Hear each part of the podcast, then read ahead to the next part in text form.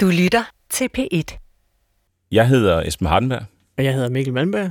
og du lytter til P1's teknologiprogram Kortslut.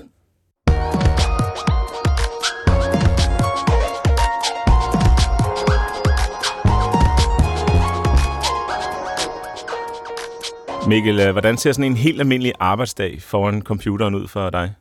Jamen, jeg starter sådan ved en øh, halv ni tid måske, når ungerne lige rigtig er kommet afsted, og jeg er kommet hjem igen, og så øh, tjekker jeg lige YouTube. Og så omkring klokken to, der tænker jeg, nu skal jeg nok også have frokost. Ja, jamen øh, det er også sådan cirka min, øh, det er også cirka sådan min hverdag, den ser ud, bortset fra, at der er væsentligt flere øh, skridt i min, ikke? Fordi Ja. jeg starter lige med at tjekke mailen, og så sætter jeg mig ned. Nu skal Ja. jeg lave noget arbejde. Ja. Så gør jeg det, men så ringer telefonen, og så, Nu skal jeg lave noget arbejde. så sætter jeg mig ned igen. Så, men så keder jeg mig lidt. Ja, ja. Så tænker jeg, ej, nu besøger jeg også lige YouTube. Nu, der har du så været på i, i et stykke Ja. tid, ikke? Ja. Øh, så gør jeg det, og så kommer jeg i tanke om, at jeg har noget liggende, som skal oplades. Så må jeg hellere lige Ja, få sat det det, i opladeren, og så støder ja, jeg på et eller andet andet i skuffen, og så sker der måske det, at jeg får en fed sms om et uh, tastatur, jeg skal En tjekke fed ud. sms. Ja. Ding, så, ding. så gør jeg det, og så tjekker jeg Twitter. Og på den måde, så er der bare så sindssygt mange øh, distraktioner i den digitale verden, og i vores allesammens hverdag. Det her går vi ud fra, det er jo ikke bare dig og mig, der har sådan en lidt øh, fragmenteret arbejdshverdag, hvis man kan sige det på den måde. nu var det måske også en lille smule overdrevet det her, men pointen står, ikke? Men altså, den digitale verden er jo fuld af øh, distraktioner, kommer alle steder fra, og det går ud over vores evne til at fokusere og vores evne til at koncentrere os. I hvert fald nogle af os, og i hvert fald mig, og, og i hvert fald også dig. Mm. Så altså, teknologien er jo skyld i alt det her. Mm. Men nu er spørgsmålet så, kan teknologien også give noget af alt det, den har taget fra os, tilbage igen? Og Ja. det handler kortsluttet om i dag. Fordi lige om lidt, så får vi besøg af Ulrik Løngs, og han forsker i opmærksomhed og selvkontrol i forhold til vores brug af smartphones og vores brug af laptops. Og i forbindelse med hans phd projekt der har han altså undersøgt helt vildt mange af forskellige værktøjer, som er programmer på samme måde som alle de programmer, der adspreder os og distraherer os i forhold til det, vi burde lave, men selvfølgelig er helt anderledes, fordi at deres formål er at hjælpe os til at fokusere mere og koncentrere os om den øh, opgave, vi egentlig har sat os ned ved computeren for, for at lave. Så det sker lige om lidt. Og sidst i programmet, så har jeg så øh, været på jagt efter min koncentrationstype.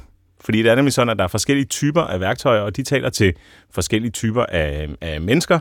Og øhm, jeg har altså jagtet min, min koncentrationstype og lagt en plan for, hvordan jeg kan blive fokusmester, mm. hvis det er et ord. Jeg har også prøvet det med at finde min koncentrationstype, men så så, så jeg lige... Øh, Så kom der det igen. Du lytter til P1's teknologiprogram Kortsluttet. Programmet, hvor vi ikke hacker din e-mail eller Facebook-konto, men hacker selve teknologien, så den gør, hvad vi vil have den til. Med programmør Michael Malmberg og gør det selv mand Esben Hardenberg.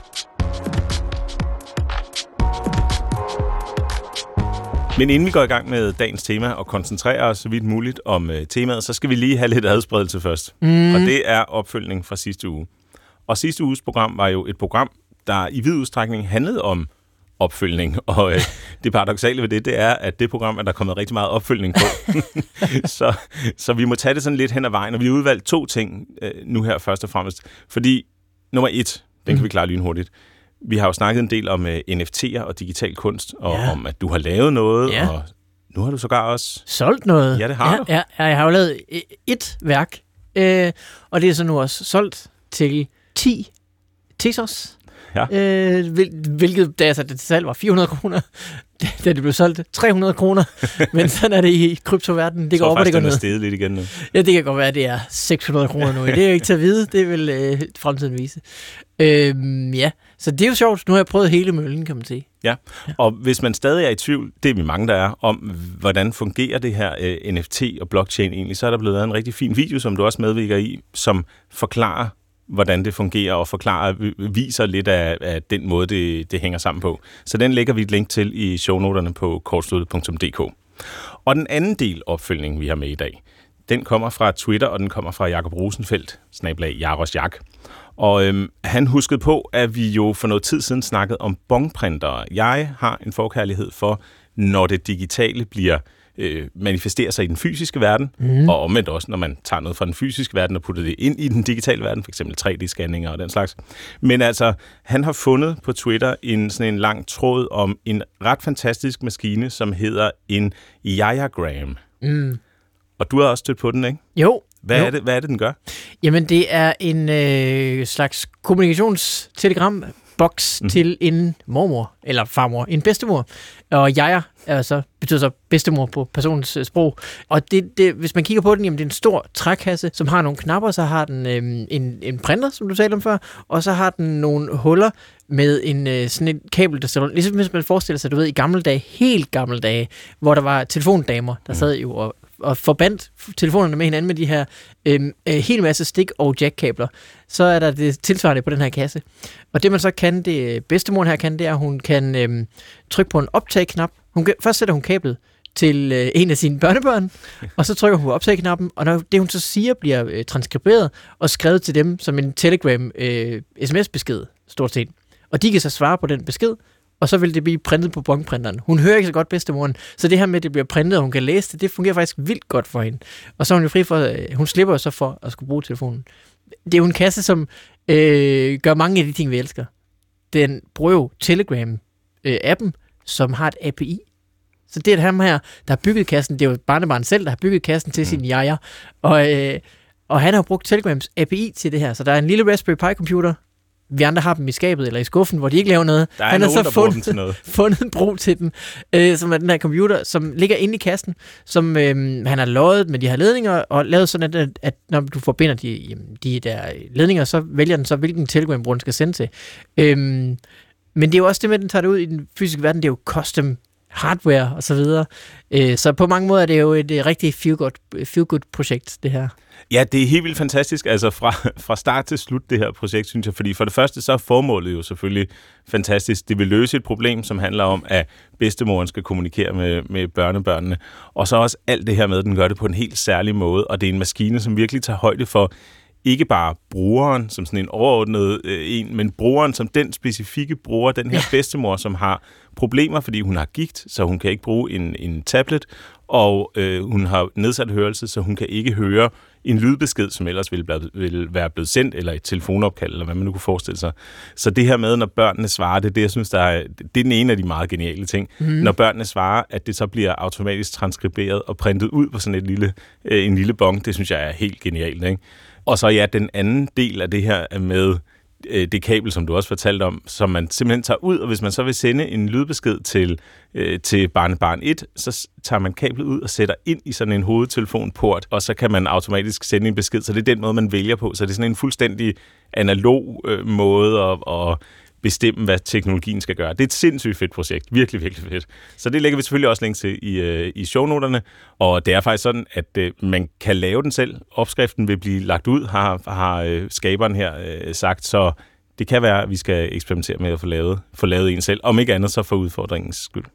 Ja, den minder mig også om et, projekt, jeg så for nogle år siden, som var en lidt lignende kasse til et øh, ældre menneske, som så kunne spille lydbøger. Så der var kun en 3-4 knapper, og så også en Raspberry Pi indeni, og så var formålet så ligesom, at det øh, skulle spille lydbøger. For, øh, fordi det, var, det, er jo, det er jo svært at øh, styre sådan en telefon, hvis ikke lige man har alle sine sensorer ved, sin, øh, øh, ved deres... Øh, deres øh, maksimale, hvad skal man sige, øh, egenskab længere. Mm-hmm. Så øh, det synes jeg er hederlige formål, og øh, det kunne da være en, en fremragende øh, lejlighed til at pakke nogle Raspberry Pis ud af skuffen og bygge en kasse til, sin, til en bedstemor eller bedstefar.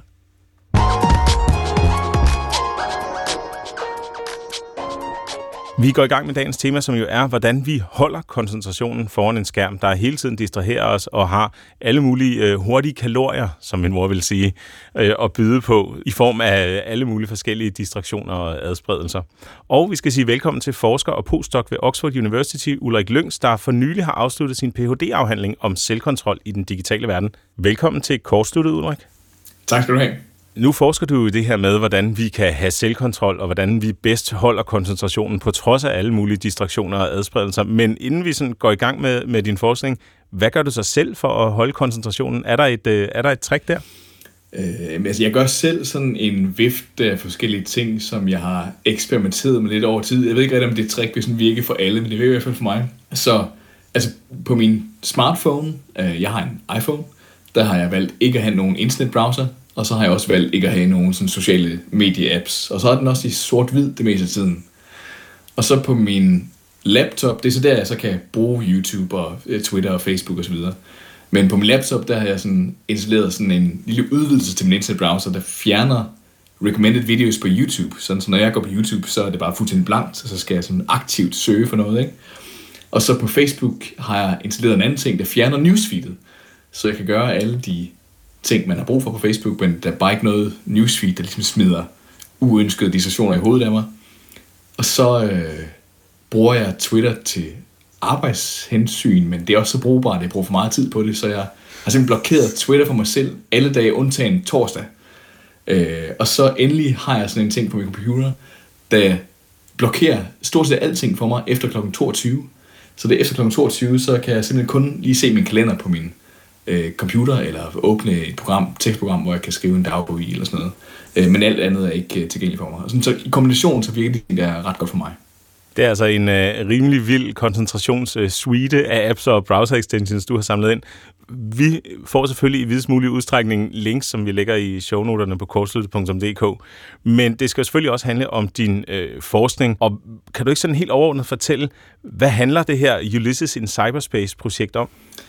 Jo, men det handler overordnet om, at vi lige nu står i en verden, hvor at vores digitale dimser faktisk gør os i stand til at gøre stort set hvad som helst, hvor som helst, når som helst.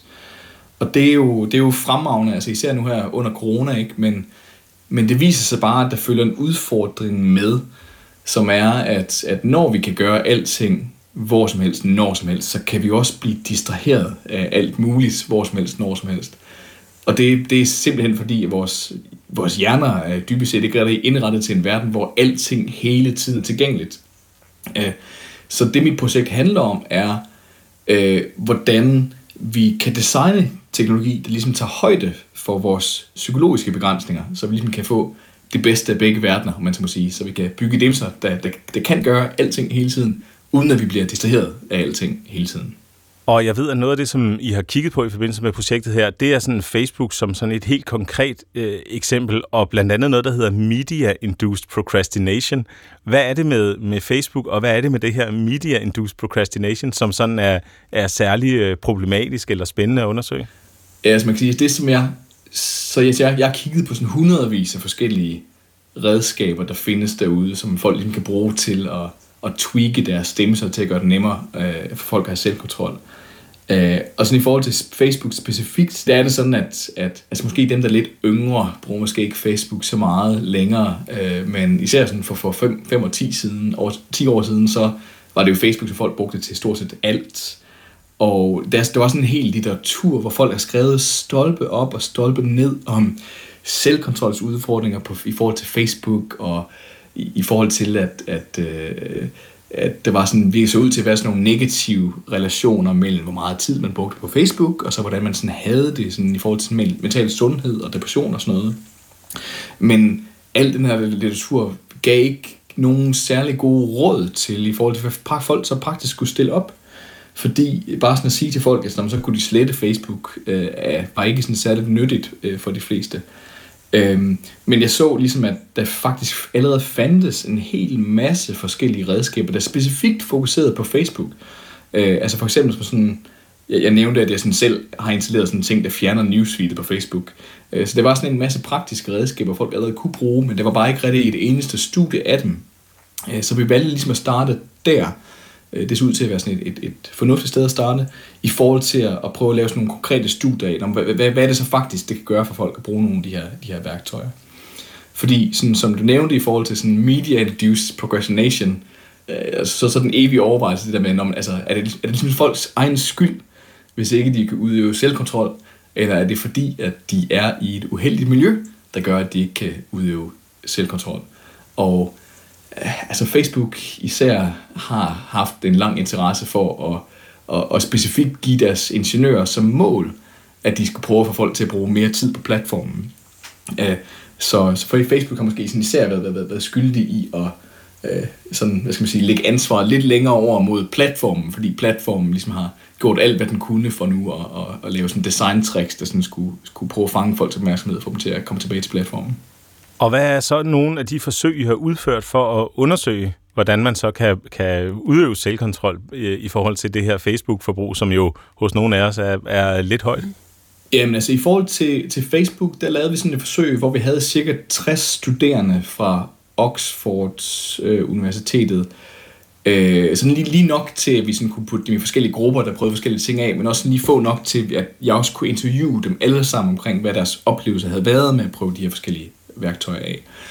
Øh, så vi kiggede på nogle af de mest udbredte værktøjer for Facebook, øh, og så inddelte vi folk i sådan tre grupper, hvor der var nogen, som øh, vi fjernede newsfeedet ved. Øh, det her, det var alt sammen på folks laptop i øvrigt. Så der var den første gruppe, der fjernede vi simpelthen newsfeedet. I den anden gruppe, der gjorde vi sådan, at når de loggede på Facebook, så blev de spurgt om, hvad det var, de skulle på Facebook, og så øh, tastede de det ind, og så øh, med nogle få minutters mellemrum, så blev de så mindet om igen med en pop-up, hvad det var, de sagde, de skulle på Facebook. Og så endelig var den tredje gruppe vores kontrolgruppe, hvor vi egentlig bare lavede øh, baggrunden på Facebook hvid fra den, den almindelige øh, lysegrå, sådan den i hvert fald var på det tidspunkt. Jeg kan ikke helt huske, hvordan, hvordan Facebook ser ud øh, på, på laptop nu. Og så lavede vi sådan et kontrolleret forsøg, ikke, hvor vi sådan hen over sådan en 6 ugers periode først havde Facebook helt normalt, og så målte vi ligesom, hvordan det var, folk brugte Facebook, og vi spurgte dem også om, hvordan de selv mente, de havde brugt Facebook. Efter to uger, så, så lavede vi så de her ændringer, og i de sidste to uger fjernede vi så ændringerne igen, sådan så folk ligesom kunne have oplevelsen af at gå tilbage til normal. Øh, og det vi fandt ud af var, at det ikke gjorde en stor forskel at lave hvid baggrund. Måske ikke overraskende, at der var nogen, der synes, det var rigtig pænt. Det føltes lidt mere skandinavisk og rent, var det nogen sagde. Men, men det havde en ret dramatisk effekt på folks adfærd. Dels at fjerne newsfeedet, og dels at give dem de her sådan, målpåmindelser. Øh, hvor folk uden et newsfeed sådan har, har kortere besøg til Facebook i gennemsnit, øh, og, og lavet færre besøg til, game, øh, til, til Facebook, hvis de fik de her målpåmindelser. Men det vigtigste var, at folk selv, selv oplevede, at det var meget nemmere for dem at bruge Facebook på en måde, der var i overensstemmelse med deres intention. Så hvis man fjerner newsfeedet, så siger folk måske ikke overraskende, at det var, det var meget nemmere for dem at gå ind og gøre det, de skulle, øh, uden at blive distraheret af alle mulige ting på, på newsfeedet. Mens dem, der fik øh, de der målpåmindelser, de ofte oplevede, at hvis, hvis de sådan ligesom faldt ned i sådan et øh, doom-scrolling, eller hvad man nu, øh, nu, nu siger, så oplevede de, at den der påmindelse, de fik dem til at snappe ud af det, hvis ikke de, øh, de gjorde det, de egentlig havde haft til hensigt. Øh, der er også nogle, sådan et, et vist trade-off, ikke? Hvor, hvor dem, som var vant til at bruge newsfeedet rigtig meget til at få information, øh, der kunne det godt virke sådan lidt, lidt, lidt voldsomt indgribende, og de der påmindelser kunne godt være lidt irriterende øh, nogle gange. Men, men folk sagde, at sådan ordentligt set, så var det faktisk super nyttigt, fordi at hvis nu de havde brug for newsfeedet endelig, så kunne de jo tage deres telefon frem, hvis de også havde, havde en smartphone. Øh, så ordentligt set, så det vi fandt ud af var, at at der, der er ikke nogen tvivl om, at det kan gøre en meget, meget stor forskel øh, for en, hvis man sådan har kontrol over at lave om på nogle, nogle, nogle ting i designet, øh, i de platforme, man bruger. Øh, og at det ser ud til, at man bare skal, skal finde det indgreb, der nu virker bedst for en, givet øh, den måde, man bruger de her platforme på. Og er der én ting, hvis man skal gøre én ting, sidder derude som lytter og er inspireret til at, at modificere sit, uh, sit Facebook-forbrug, er der én ting, som man ligesom kan sige, det, det var der rigtig god succes med, det var der rigtig mange, der, der responderede super positivt på? Altså, der er utrolig mange, der siger, at det er virkelig, virkelig nyttigt for dem at fjerne newsfeedet. Så han er nok bare lidt om at finde det rigtige trade-off i forhold til, hvad man bruger Facebook til. Altså personligt, øh, så bruger jeg aldrig nogensinde newsfeed til noget som helst. Men så det, det, det ser ud til, at der er rigtig mange, der har rigtig, rigtig meget øh, glæde af for eksempel bare have det sådan, at man på sin laptop, som man måske bruger til arbejde, man så bare fjerner newsfeedet der, øh, og så har man måske øh, Øh, sin telefon liggende lidt væk, når man arbejder. Sådan, så hvis man nu endelig har brug for at kigge på et eller andet, der måske måtte være på newsfeedet, at så kan man finde sin telefon frem for det. Øh. Men det ser ud, altså i det hele taget, så er det sådan, at den forskning, der er i selvkontrol, fortæller os, at det mest effektive, det er selv bare at fjerne nogle af de muligheder, der er for at blive fristet i første omgang. Så frem for at bare øh, øh informere os om, hvad det er, vi gerne vil, og så håbe, at vi ligesom kan udøve selvkontrol og, og øh, kontrollere vores impulser og sådan noget, så er det meget eff- mere effektivt. Det er simpelthen sådan at begrænse lidt, hvor meget distraktion øh, vi bliver udsat for i første omgang. Og det her med at, at fjerne noget, det er jo en af de strategier, som er en af fire overordnede strategier, du har øh, skrevet om i forbindelse med din forskning. Vil du fortælle, hvad, hvad er de andre, og hvad er sådan, øh, ja, hvad kendetegner dem hver især? Ja, så vi har kigget på måske omkring 400 eller sådan noget af de eksisterende værktøjer. Altså de her værktøjer, det er sådan noget som, hvis nu man går ind på Play, Googles Play Store eller Apples App Store, eller hvis man går ind på de øh, markedspladser, der er for internetbrowserne. Så Google Chrome for eksempel har sådan en, en markedsplads, hvor man kan installere forskellige udvidelser til browseren, og Firefox har det samme, og Safari har også det samme. Hvis man går ind på nogle af de der platforme, og man så begynder at søge på distraktion, eller opmærksomhed, eller afhængighed, eller selvkontrol, eller sådan noget, så vil man simpelthen finde sådan et, et ret stort landskab af de her apps og browser extensions, der kan gøre alle mulige forskellige ting, hvor folk har prøvet alle mulige forskellige ting, ting af. Øh, og da vi kiggede på dem, så virkede det ret tydeligt, at man sådan, man sådan overordnet set kan klassificere dem i sådan, man kan putte dem sådan fire forskellige kasser, kasser ikke? Øh, nogle af dem gør flere ting, men sådan overordnet set, så er der nogle af dem, det handler om sådan at, at blokere eller fjerne distraktioner, sådan ligesom det her med at fjerne newsfeed på, på Facebook, eller recommended videos på YouTube for eksempel, eller sådan blokere øh, en app øh, altså, totalt i et, tids, et tidsrum, eller med en bestemt mængde tid. Øh, men det er også sådan tre andre tilgange. Altså en anden tilgang er bare at måle, hvordan man bruger sine demser og informere sig selv om det. Øh, de fleste kender nok til det, i hvert fald hvis man har en iPhone, øh, fra da Apple for et par år siden indførte deres sådan screen time app, der begyndte at give folk sådan nogle informationer om, øh, hvor mange timer de havde brugt på deres telefon i løbet af den foregående uge og sådan noget. Det er ligesom sådan en, en mere passiv måde bare at informere om, hvordan man bruger sin, øh, hvordan man bruger sin tid. Ikke? Øh, og der er forskellige andre muligheder øh, for det. For eksempel så er der et program, der hedder Rescue Time, øh, som mange bruger på laptop, der sådan automatisk kategoriserer den tid, man bruger, og, og fortæller dig, hvor meget tid du har brugt i sådan produktivitetssammenhæng eller design-sammenhæng eller sådan noget. Viser dine apps så sådan grupperer dem automatisk, så man kan få et ret godt indblik af, om man nu er så lidt produktiv, som man tror eller ej. De to andre er, øh, kategorier er øh, det, vi har kaldt for goal reminders, altså det med sådan at, at minde en om, hvad det egentlig var, man skulle, da man åbnede øh, for, en, for en platform. Ligesom vi gjorde i vores Facebook-forsøg med de der pop-ups, hvor folk skulle taste ind, hvad deres mål var. Og endelig så er den fjerde kategori, det som vi kaldte sådan belønning eller straf øh, systemer, hvor at i stedet for sådan at blokere en selv fra at gøre noget totalt, så kan man jo også bare prøve at give en selv en, en lille belønning eller straf for et eller andet. Øh, mange kender måske en app, der hedder Forest, øh, som er sådan en lille app, der egentlig bare er sådan en produktivitetstimer, man, siger, man måske kan sige, hvor man øh, for eksempel siger til sin, sin telefon, og de næste 20 minutter, der vil jeg ikke bruge min telefon. Og så mens den her timer tæller ned, så er finten, at den animerer sådan en lille træ, der bliver sået. Sådan en lille sødt træ, der sådan gradvist bliver større og større og større, i takt med, at den her tæller, øh, timer tæller ned. Og hvis man så forlader appen for at bruge nogle distraktioner, før tiden er gået, så dør det her lille, søde, animerede træ en fuldstændig miserabel død, øh, og får ikke lov til at komme sådan i træhimlen. øh, og det lyder måske åndssvagt, men der er simpelthen, øh, den her app har mere end 10 millioner brugere øh, på Android alene, øh, hvor langt de fleste er meget bare begejstrede. Så det virker sådan til, at, at nogle gange så sådan nogle, kan sådan nogle små psykologiske tricks her have en, en måske uforholdsmæssigt stor, øh, stor psykologisk effekt og, og hjælpe en. Giver sådan det lille, lille skub, vi har til, øh, vi, vi måske har brug for, for at kunne øh, styre vores adfærd på den måde, vi egentlig gerne vil. Ja, den er altså super interessant, den her Forest, og vi, jeg kan løfte for, at vi også kommer ind på den i anden halvdel af, af programmet.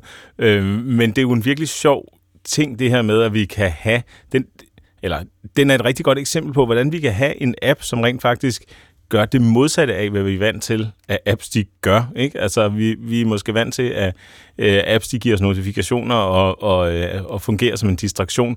Men her der er der en, en app, som sådan minder os om, hvad det er, vi er i gang med, og øh, jeg vender det hele på hovedet. Men altså, det virker som om, at der er rigtig mange øh, apps, og der er rigtig mange sådan idéer om, hvad man kan gøre, og, og hvordan, det skal, hvordan det skal gøres, og, og så videre. Hvor stor en forskel tror du, at det kan gøre det her med at, at have nogle, nogle digitale værktøjer, som man, som man bruger? Altså, hvad er, sådan, ja, hvad er det vildeste, du har oplevet? Eller jeg forstår, din tiltro til, at det, at det kan bringe os på, på rette spor, hvis vi nu er meget ramt af det her med at, at øh, have svært ved at koncentrere os? overordnet set, så er jeg ikke i tvivl om, at man som individ kan gøre en ret stor forskel. Altså, det kommer selvfølgelig an på lidt, hvor man starter fra. Øh, altså, hvis man starter fra et punkt, hvor at man er fuldstændig overvældet af distraktioner på alle ens dimser hele tiden, øh, så er det klart, at altså at skrue ned for det kan potentielt have en ret stor effekt. Øh, og det er dels noget af det, som jeg selv har observeret i min egen forskning, men også fordi, at i den bredere forskning, der har været i forhold til, hvordan selvkontrol i det hele taget fungerer, der har man nogle gange prøvet at sammenligne folk, der er bedre til selvkontrol, med folk, der sådan er ringer til det, og prøver at se på, hvad det egentlig forskellen er. Er det sådan, at dem, der er bedre til selvkontrol, de har bare en, en super hjerne, som, kan, som bare kan undertrykke impulser øh, meget, meget bedre end andre, eller, eller hvad er det egentlig, der er på step, der er på færre. Og konklusionen for den forskning er ret tydelig, nemlig at det er den måde, vi indretter vores miljø på, der har langt det største at sige. Altså det er sådan, at dem, der er bedre til selvkontrol, er simpelthen bare bedre til at skærme sig selv fra distraktioner øh, i miljøet øh, i meget, meget højere grad end, end dem, der ringer til det. Øh, og det ser ud til, at det ligesom er... Øh, altså selvfølgelig er der også en, en, en effekt af, om hvor god man lige, om man sådan er mere sådan øh, ADHD-agtigt end, end, øh, end andre eller sådan noget. Men den store effekt kommer faktisk ikke fra det. Den store effekt kommer faktisk af, hvordan vi indre, vælger at indrette vores miljø. Så på den baggrund, så tror jeg ikke, der er nogen tvivl om, at især hvis man sådan er lidt ADHD-ramt øh, i forvejen for eksempel, og hvis, hvis man så har et, øh, et newsfeed, der er øh, befolket af algoritmer, der prøver alt, hvad det kan at, og øh, overvælde en med endeløse former for clickbait, så er jeg ikke i tvivl om, øh, at hvis man sådan kan sætte ind lige der, hvor at der øh, er et sådan stort miljøproblem, så kan gøre en stor forskel som individ. Ulrik Lyngs, forsker og postdoc ved Oxford University. Tak fordi du var med i Kortsluttet. Tak fordi jeg måtte.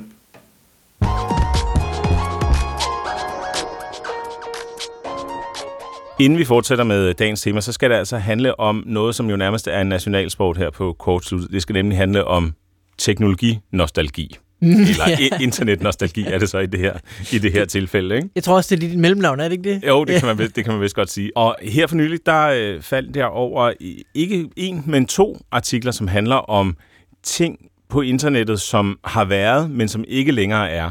Mm. Og øh, det er jo selvfølgelig en meget god start, hvis man skal snakke om nostalgi, ikke? at, at det, er noget, det er noget, der har været, og som vi, kan, som vi kan huske, i hvert fald nogle af os. Og den ene af artiklerne, den er fra Atlantic, og den handler om nogle bøger, der kommer, som også har med de her fænomener, de her subkulturer øh, på internettet at gøre, som er forsvundet nu. Og den fortæller, at nu er internettet jo for mange af os øh, sådan på godt og ondt vores hjem, og det er et sted, internettet, med en hel masse fællesskaber, som taler til os, uanset hvor smalt det så er, det vi interesserer os for. Altså øh, alt fra at klæde vores tøjdyr ud i, i mennesketøj og tage billeder af dem, og til særlige kondisko, ikke? eller hvad, hvad det nu ellers kan være, så har internettet noget, noget til os. Og det her, det vokser selvfølgelig konstant, men det forsvinder også samtidig med, at det vokser internettet. Ikke? Øh, de her subkulturer, de blomster op, og så, og så forsvinder de igen. Og selvom vi kan gemme meget af det, så er der også meget af det, som simpelthen bare forsvinder. Mm. Øh, nu var der i 2019 en episode, hvor øh, det website eller sociale netværk, der hedder MySpace, Ja. Eller hed MySpace, jeg er faktisk lidt i tvivl om det ja, stadig. det findes stadigvæk, ja. Det findes ja, stadig. Ja. Øh, men i 2019, der mistede de 50 millioner musikfiler. Mm. Det blev rigtig meget brugt til sådan indie-musikere, dengang det kom frem. Så, så der lå nok nogle demoer der, der ikke ligger andre steder. Ikke? Altså, jeg var jo tromslærer i et øh, rimelig MySpace-populært band. Oh, ja. Så jeg dumt. fik en førstehånds øh, oplevelse af, at indie-musik var stort på MySpace. ja. Det var før Facebook. Og der var simpelthen, at man var der på MySpace.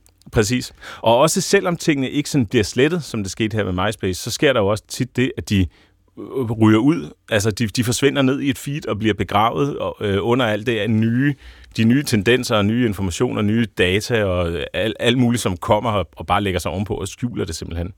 Så det, der så sker nu, det er, at der er øh, to mennesker, der har startet et øh, forlag, og øh, de hedder Gene Thornton og Miracle Jones ret fantastisk navn, ikke? Jo. Mirakel til fornavn. Men ideen med det her forlag er at lave bøger, som bevarer nogle af de ting, som er forsvundet fra nettet. Og fordi det er bøger, så er det jo ikke bevarelsen i teknisk forstand, som vi ellers også tit har snakket om her, ikke med at man, at man forsøger at gemme noget, inden det forsvinder. Radio 24-7's arkiv for eksempel, eller, øh, eller GeoCities, den her store platform, hvor man kunne lave gratis hjemmesider. Det er noget af det, vi har, vi har været inde på.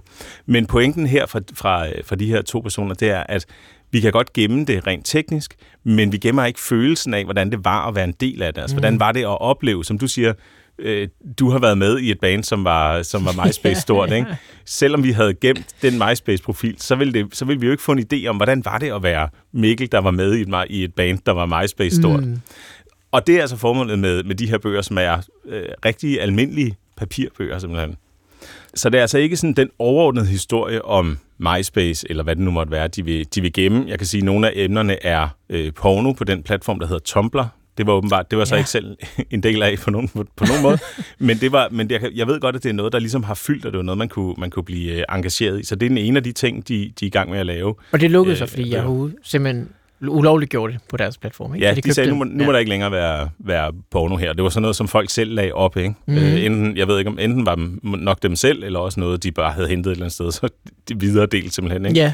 Øh, men det andet, det er noget, som jeg er lidt tættere på, det er det, der hedder Glass Explorers. Kan du gætte, hvad det er? Øh, nej. Det har med øh, Google Glass at gøre. Nå. No. Ja.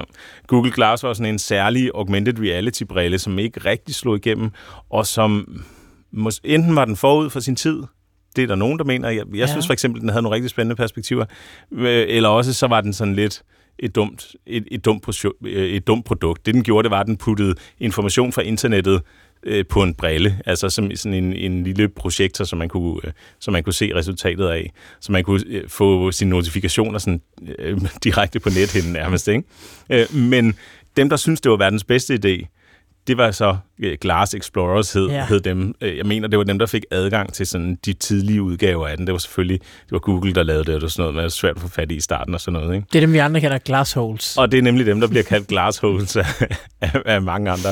Øh, hvilket jo nok siger ret meget om, hvordan så den her teknologi ud indefra, og så hvordan så den ud udefra. Ikke? Mm. Og så var det, jeg kom til at tænke på, hvis det nu var herhjemme i Danmark, så vi ikke var på udkig efter et nødvendigvis globalt fænomen. Mm. Men hvad vil vi så hvad vil vi så gemme? Altså, hvad, hvad vil være interessant at lave sådan en bog om ja. i en dansk kontekst?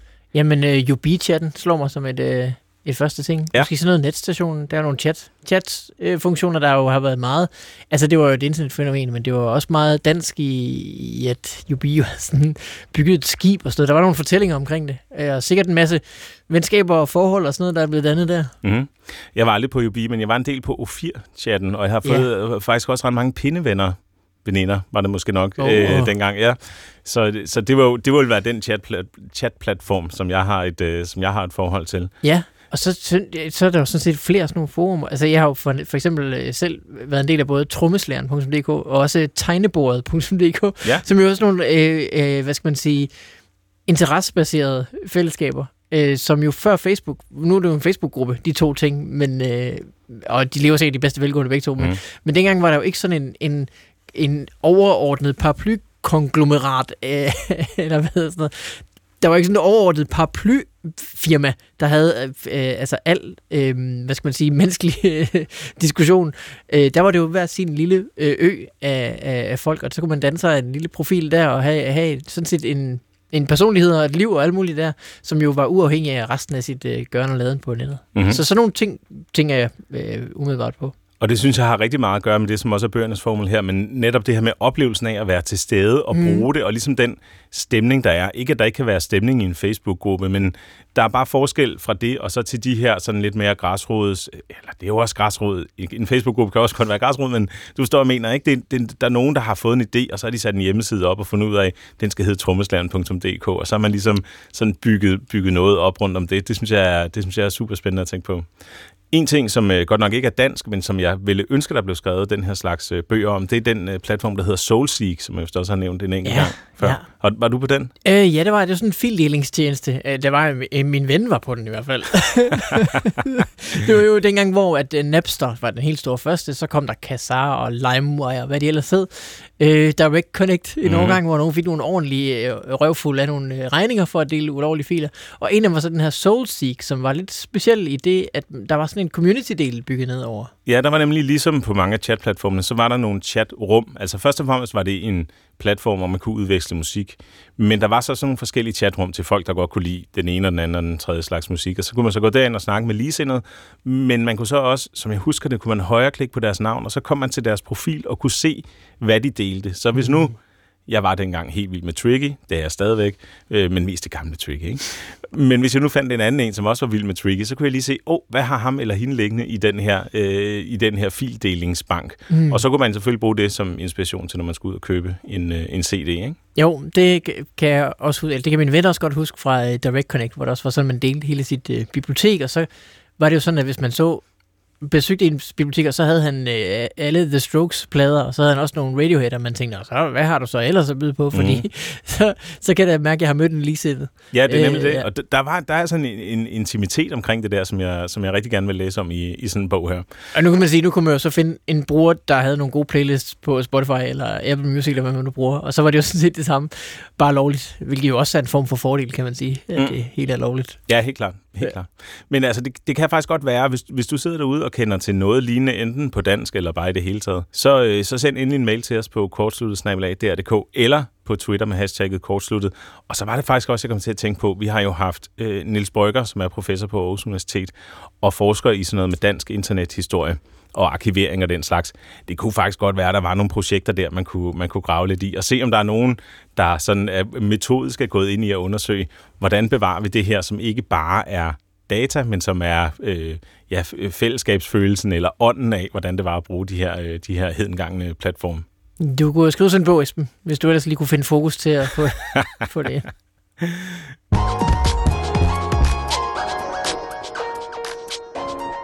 Vi vender tilbage til dagens tema, som er fokus og koncentration på trods af diverse digitale distraktioner. Og tidligere så handlede det om, hvordan Ulrik Løngs projekt gik til det med koncentrationsproblemer og, øh, og de her distraktioner.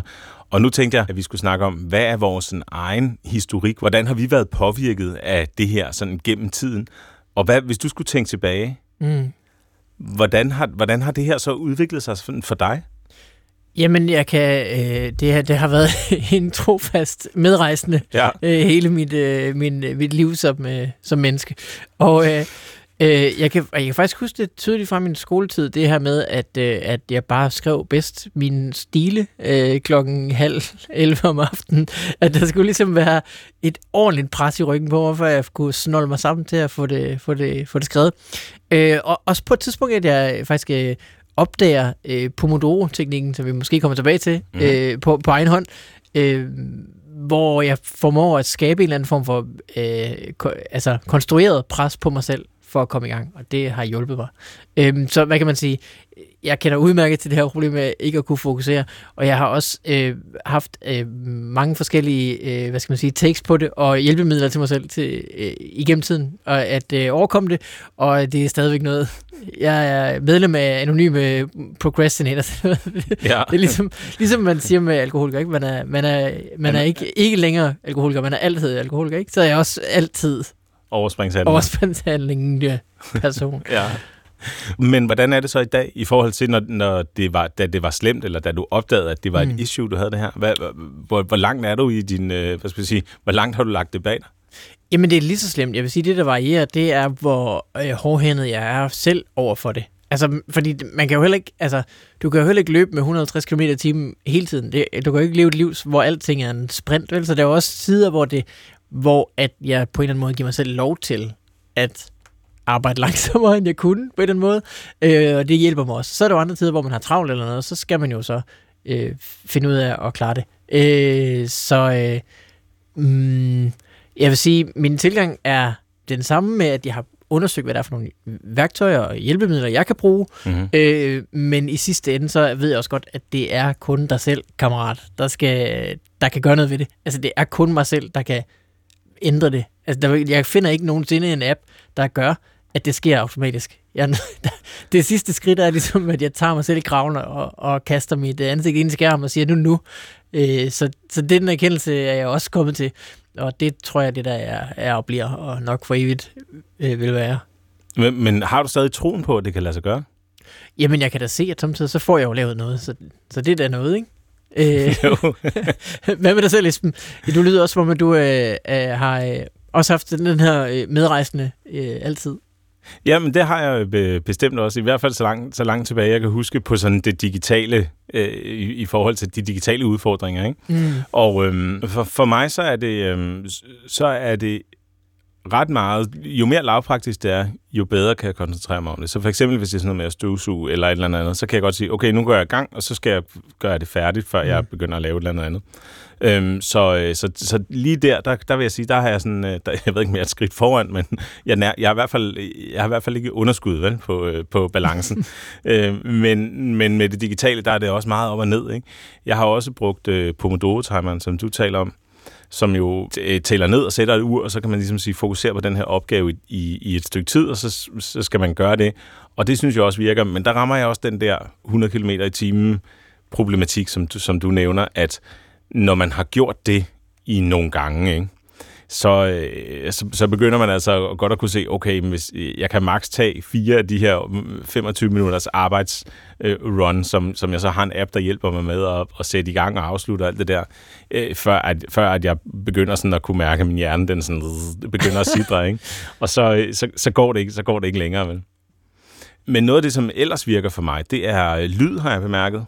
Som, øh, vi snakkede jo sidste gang, eller da jeg teasede for programmet her, nævnte jeg den app, der hedder Endel. Men det er sådan en, der spiller musik, som hjælper en med at få en i, i en stemning, hvor man så har fokus, i stedet for at sidde og, øh, og hoppe rundt, ikke? og måske lige tænde for et eller andet øh, musik, eller en video, der kan køre i baggrunden, eller et eller andet. Det har nu heldigvis aldrig været, været den store misbruger af.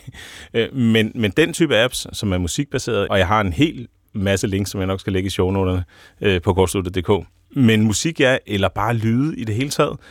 Bylyde, eller regn, øh, regnlyde, eller sådan noget fjern tordenvejr, og alle sådan nogle ting der, som er beroligende, og ligesom sørger for, at man har større chance for at komme ind i sådan en eller anden flow-tilstand, øh, ikke? hvor man kan øh, hvor, hvor man kan tænke på det, man skal lave, og ikke hele tiden være åben for indtryk, der kommer udefra. Mm. Ja, det er også helt klart min oplevelse, at sådan noget som øh, vaner og ritualer øh, faktisk hjælper helt vildt meget. Altså, så man kan ligesom danne en vane i sig selv, der er, at når- jeg hører øh, bylyd, som det er dit eksempel, det tror jeg ikke, jeg vil vælge. Biler, når jeg hører motorvejen i baggrunden, så, så, øh, så skal jeg ha- have arbejdshandskerne på. Og, og, li- og ligeledes, så tror jeg også, at sådan noget som at sige, at den her stol, det er min arbejdsstol, her jeg sidder jeg kun, når jeg arbejder. Det hjælper rigtig meget. Mm. Øhm, før jeg havde min øh, arbejdsplads derhjemme, arbejde i anførselstegn, ikke? Det, det er sådan, der. Så, øh, så øhm, øh, kunne man også flytte rundt med sin bærbar, sætte den lige på spisebordet, sætte den lige ind i sofaen, måske lige læne sig lidt tilbage, og så ligge derinde og arbejde. Ja. Men sådan noget, det, øh, det ødelægger hele, øh, det hele oplevelsen for mig. Det bliver nødt til at være en arbejdsplads, så- altså først og fremmest. Og så kan det godt være, at man kan tage laptopen ud og tage den et andet sted med, med hen og arbejde for en stund, men, men det er ligesom et sted, hvor man arbejder, og så sætter man noget musik på. Jeg kan så bedre lige noget musik end, øh, end øh, motorvejen, men, øh, men konceptet er det samme, at, at der er noget i, i ørerne, som øh, summer, og der er også noget, der sådan holder hjernen i, i gang med det her Mhm. mm. rytmer og sådan noget. Ikke? Det, det kan jeg sagtens sætte mig ind i. Øh, det, jeg synes, jeg har oplevet på mig selv, det er, at sådan noget som momentum, det, er- det, det er virkelig godt. Så hvis jeg kan skabe det, det er sådan lidt, næsten det, det handler om for mm. mig Mm. altid. At få skabt momentum. Fordi når jeg først så er i gang og er investeret i det, jeg skal lave, jamen så flyder det egentlig også. Så skal der lidt til at slå mig ud af den. Så kan jeg godt blive slået ud af den. Så er det så bare at få skabt det der momentum igen. Og det gælder også den anden vej. Jeg kan også få skabt momentum i den forkerte retning. Ja. Og så er det jo så også at få bremset det tidligt. Ikke? Og så også samtidig at sige, at det er okay, nu, nu lader jeg min øh, opmærksomhed øh, løbe som en øh, hund efter en pind, eller et eller andet. Ikke? Men øh, helt, helt klart det her med at opskabe momentum er vigtigt for mig. Så jeg har sådan en daglig øh, to-do-liste, som jeg får ind i mit to-do-program hver morgen, hvor det første punkt er, luk alt, hvad der måtte være på din computer nu. Mm-hmm. Fordi hvis der er noget, jeg var i gang med i går aftes, så kan jeg godt lige gribe den, og så løber jeg lige en time, eller øh, halvanden, eller en halv time, eller hvad det nu bliver, den vej, selvom, altså uagtet om det faktisk er der, jeg burde starte, ikke? Øh, Så det første punkt, det er at lukke ned, sådan at jeg kan skabe det rigtige momentum.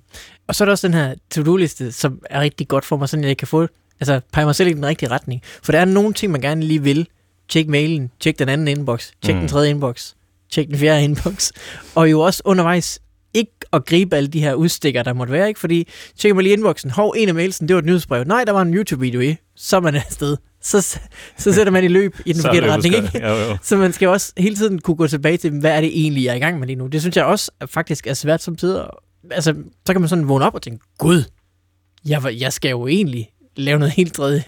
Øhm, så det hjælper mig også. Og, øh, og der er musikken øh, også en hjælp, at man har det her musik i ørerne, fordi hvis så man lige stubler over en musikvideo og tænker, "Ej, det vil jeg gerne se, så skal man jo først pause sin musik, og så kan det være, at man griber sig selv der, ikke? Jo.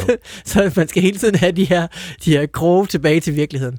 Øhm, og man kan jo heller ikke, altså, det er jo også bare et farligt sted, internettet, ikke? Det er jo ligesom rødhætte, der skal gå den lige vej hen til bedstemors hus, men hun går jo langs skoven, ikke? og hun kan også lige gå ud og plukke nogle svampe. Hun går lige forbi, men der kan også lige gå den anden vej, og så kommer ulven lige pludselig med en notification og siger, mm. hvad med, der er også nogle lækre YouTube-videoer herovre.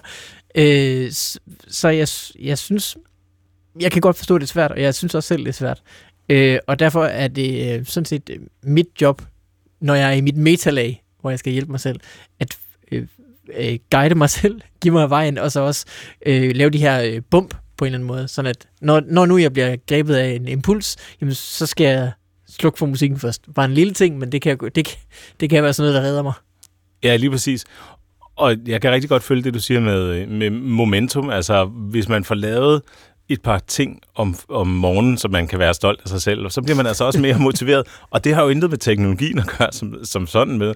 Men det gør, at man kan sige, så er jeg i gang, så lad mig komme videre, lad mig bevise over for mig selv og alle mulige andre, som man jo selvfølgelig er ansvarlig over for. Hvad er det, øh, hvad er det jeg kan, og hvad er det egentlig, jeg, hvad er det egentlig, jeg vil? Så man kan, man kan sådan blive, blive sund på den måde. Men noget af det, som, som du sagde, som var det her med, at, at internettet er et farligt sted, og et sted, man kan blive distraheret, det er jo også noget af det, som vi, øh, som vi nogle gange fejrer her i programmet, og som jeg også synes, man skal huske at fejre, sådan, så man ikke får et liv, hvor at det handler om at, at skære alting fra, indtil man er en, en sådan en øh, koncentrationsmaskine.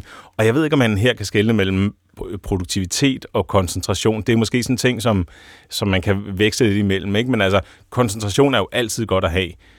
Produktivitet, det skal man selvfølgelig, det skal man selvfølgelig have, men der er måske også et tidspunkt, hvor man skal sige til sig selv, nu vil jeg være øh, koncentreret om at være uproduktiv, eller hvad vi skal sige. Ja. Så, så øh, tidligere har vi haft et program om sådan kaninhuller, man kan falde i på nettet, når man bare sidder og stener rundt, og virkelig bare lade sig selv rive med øh, af alle de mærkelige tilbud, der er, øh, måske ikke alle de mærkelige tilbud, men de mest spændende af de mærkelige tilbud, der, der byder sig, når man sidder og surfer, ikke? at man kan falde over de mest fantastiske ting, og vildt skønne billeder, eller musik, som åbner ens, øh, som åbner ens øjne for, for noget helt nyt, ikke? eller ører må det så være. Og, og øh, der ligger et eller andet sted her i, under os et program om, øh, om u, uproduktivitet, eller hvad sådan noget hedder, ufokus og bobler, hvor, hvor vi ligesom igen kan, kan tage fat på det her, og så ligesom sige, hvordan kan vi bedst muligt fejre, at, øh, at det også er det, som, som øh, teknologien kan, ikke? Jo, måske endda inde i noget, hvor at man øh, render ud af en vej, man ikke skulle være, og så ender man et sted, hvor det hjælper, ikke? Altså, jeg synes jo tit, den måde, jeg får inspiration på til at lave det, som er mit arbejde, som egentlig er ret, øh, hvis ikke kunstnerisk, så i hvert fald sådan, øh, det kræver nogle indtryk at få noget output også, synes Mhm. mm-hmm. jeg. Og mange af de indtryk kommer jo steder, man ikke lige havde forudset fra, ikke? Så, så det med at bare gå rundt i den her farlige skov og lade sig inspirere, øh, det er sådan set også noget, der jo sådan lidt indirekte påvirker, hvor godt det bliver i sidste ende, det arbejde, jeg så skulle have lavet i stedet for, ikke? Øh, så, så det er jo utrolig svært at, at, at, at optælle, hvad der er godt og hvad der er dårligt i den her kontekst. Og øh, selvfølgelig, jo mere YouTube, jo bedre. Sådan er det.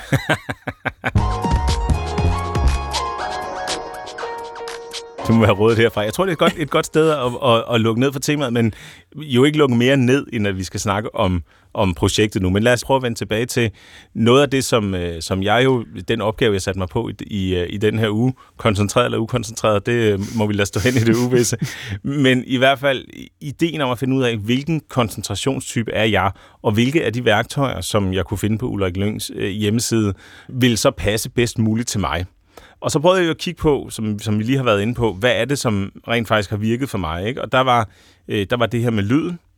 der var det her med Pomodoro-timeren, mm. altså den her 25 minutters ur, man sætter og, og beslutter sig for, at nu skal man være koncentreret om det. Det var nogle af de, af de værktøjer, som, som jeg har haft gavn af sådan, sådan gennem tiden. Så er der også øhm, min to-do-liste. Jeg bruger en, der hedder To-Doist, som har sådan nogle point, man får. Uh. som når man, når man sætter kryds ved et eller andet, øh, man har lavet, så optjener man point. Ja. Og det kan selvfølgelig misbruges på alle mulige måder, men altså, det har faktisk også det har, det har haft en effekt på mig. Dog er den sådan aftaget, og nu, øh, dels fordi jeg har, øh, hvad hedder sådan noget, sjoflet min, min to-do-list og øh, leget med andre programmer og andre metoder at have to-do-listen på, ikke? Mm-hmm. Men, men der var alligevel noget der at, at hænge fast i, altså det her, det hedder gamification med et fint ord, ikke? Øh, når vi når vi belønner os selv, eller når vi laver et spil omkring nogle ting, som vi skal, og så på den måde kan de måske blive, blive lidt sjovere. Så det var alligevel noget af det, jeg vil, jeg vil sådan prøve at, øh, at tage med videre. Altså noget, som, som giver et indtryk, enten fordi det ser ud på en bestemt måde, eller siger en bestemt lyd, og så noget, som er sådan lidt, øh, som er lidt gamification-agtigt. Og inden jeg afslører, hvad det, jeg så vil prøve at gøre den kommende, øh, det kommende stykke tid her, så lad os lige prøve at tage en opsummering af de muligheder, altså de sådan overordnede fire kategorier, som vi kan finde inde på Ulrik Lyngs øh, hjemmeside. Der er jo, dels kan man blokere eller fjerne distraktioner. Det er sådan noget med at bruge focus mode i sine programmer, altså det her med, hvor den overtager mm. hele skærmen, så man kun kan se på det, man lige sidder og arbejder med, eller... Do not disturb-funktioner. Do not disturb, eller fjerne sociale medier fra sin telefon og sådan noget.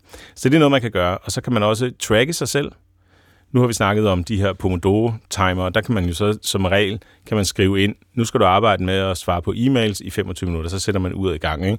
Og så bagefter kan man gå tilbage, og så kan man se, hvor, altså kan man se, hvor mange succesfulde 25 minutters sessioner med, øh, med e-mail-besvarelse har jeg haft osv. Så, så, så det her med tracking, og så kan man gøre sine mål synlige. Det synes jeg også er en meget skæg en, fordi man kan have øh, sådan motiverende citater eller øh, to-dos, hver gang man åbner en ny tab i sin browser. Så kan man have øh, sådan nogle, hvor der er et eller andet Steve Jobs har sagt et eller andet klogt. Ikke? Den, er aldrig rigtig, den er aldrig rigtig hoppet på. Øh, men noget af det, jeg så øh, i forhold til det her med at gøre sine mål synlige, det var, at man kunne øh, der, der findes forskellige sådan browser-plugins, som, kan, som gør det, at man kan få øh, i stedet for nyhedsfeedet på Facebook for eksempel, så, kan, så skifter den det ud med ens to-do-liste. Så når man besøger Facebook, så i stedet for at få alle de der ligegyldige opdateringer, ja. så får man sin to-do-liste præsenteret. Det synes jeg også er meget sådan, en meget fed uh, guerillataktik. Ikke? Mm-hmm. Uh, og så til sidst, så kan man gøre sine mål attraktive.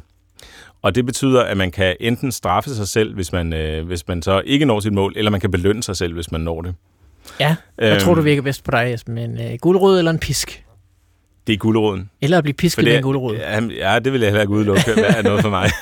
men, men, det, men øh, det er sådan med de her digitale piske, at de er altså aldrig rigtig værre, end at, uh, end, end at man rimelig nemt kan, kan undslippe dem. Jeg tror, det var noget andet, hvis det var, havde sådan ægte fysiske konsekvenser. Mm. Og der er faktisk en app, der hedder Beeminder, som benytter det, at... Øh, der er en bi? Ja, det skulle man tro. Den har et bi som logo. Jeg ved faktisk ikke engang helt, hvorfor. Nej. Måske fordi bien både kan stikke og give honning. Mm. Men i hvert fald så er ideen med den her app, at øh, man siger, nu skal jeg øh, tabe mig øh, 3 kilo, eller hvad det nu kunne være, der var ens mål. Øh, og så sætter man nogle penge. Øh, nogle, nogle penge siger man, hvis jeg ikke opfylder min mål, så skal du tage de her penge fra mig. Ja. det vil jo være sådan en, et eksempel på, på noget, som er en, en, øh, en virkelighedskonsekvens, kan man sige. Ikke? Ja, det er en god forretning i hvert fald. ja, det kan det hurtigt blive. Men ellers så vil jeg sige, at, øh, at gulderåden virker bedst. Så, øh, så, så det, jeg ligesom har, har sammensat til mig selv, og som er en, en koncentrationskur, jeg vil gå på de næste tre uger, og så kan vi jo samle op løbende og grine af, hvor elendig jeg er til at, til at overholde de, de her aftaler. Ikke? Øh, men det er, at jeg vil gøre to ting. Så den eneste, det er sådan en meget fysisk ting, det er, at jeg vil lægge min telefon væk. Så man ja. siger, det er jo sådan en, det, det er jo ikke rigtig en app eller noget teknologi, der hjælper mig som sådan. Men det er i hvert fald en ting, som jeg ved, så kigger jeg ikke på den. Det er jo udelukkelsen af noget teknologi. Det ja, synes jeg stadig gælder. Det gælder ja. godt. Så, ja. så, så, så tager vi den med også. Og så, og det er her, jeg har lidt et problem, men så vil jeg også bruge den app, der hedder øh, Forest. Der er ligesom to. Der er en, der hedder Forest, og en, der hedder Flora. Mm. Og øh, det er de her apps, der gør sådan, at hvis man, hvis man, man skal holde en, et, en virtuel skabning i live, ikke?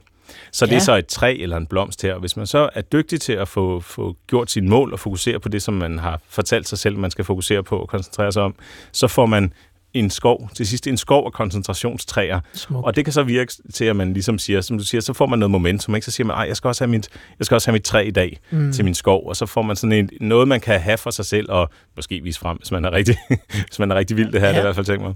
Øh, men et bevis for, at man, har, at man er på rette vej. Ikke? Øhm, så det vil, jeg, det vil jeg også gøre. Så det, de, det er de to ting. Og jeg, jeg ved godt, det er måske at starte i det små, men altså en app, og så det her med at lægge telefonen væk. Det er det, jeg vil prøve at se. Hvordan kan, kan det hjælpe? Og det er jo helt anekdotisk selvfølgelig, men det tror jeg ud fra den koncentrationstype, eller ud fra de andre ting, jeg har kunne lide, så, øh, så er det nok noget, der vil virke. Jeg synes, at det med telefonen er øh, øh, en stor ting. Det er en stor ting. Det er, ja, altså, det er jo en lille dims, men der er jo mange ting på den. Helt vildt. Og jeg ved, at hver gang jeg bare får en halv chance, så samler jeg min telefon op, bare for at sidde og fifle med et eller andet. Ja, ja. Og det er jo ikke særlig, det er jo ikke særlig konstruktivt på nogen som helst måde. Det, der så er min udfordring, det er, at hvor tror du, de her apps, de findes? Jamen, de findes jo også på nettet, ikke? Eller på de, i din browser på computeren. Ja, der findes en version mm. af, af den her med træet. Øh, men ellers så er det faktisk, øh, så er det faktisk mobil apps. Men jeg er lidt på jagt efter nogen, som, som kan, som kan bruges i browseren. Så hvis du sidder derude, der er jo en overspringshandling Nå, den der, der Forest-app, ja. den er så på telefonen. Den så du kan telefonen. kun plante din produktivitetsspirende øh, have med din telefon, som du ikke må bruge, fordi du skal være produktiv. Det er det, der, det er, det, der er problematikken. Og det er faktisk sådan, at med Forest, der findes der en app, men jeg er ikke sikker på en, en browser-app. Jeg er ikke sikker på, at det er den udgave, jeg skal, jeg skal have. Så jeg går i gang med at researche, og ja, så må man gerne grine af, at det er en, at det er en overspringshandling i sig selv.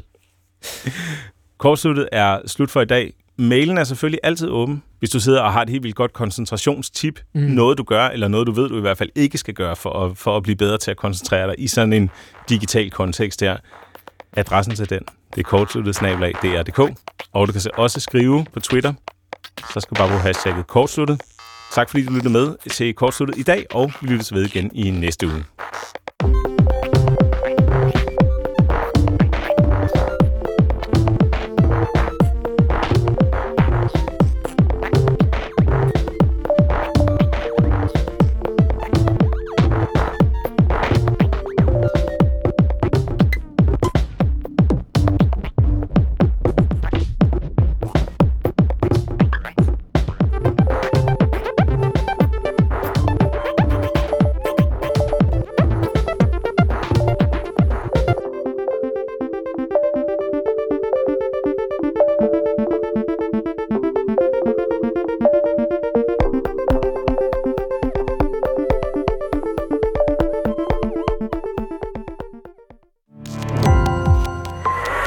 Opdagelse i alle DR's podcast og radioprogrammer. I appen DR Lyd.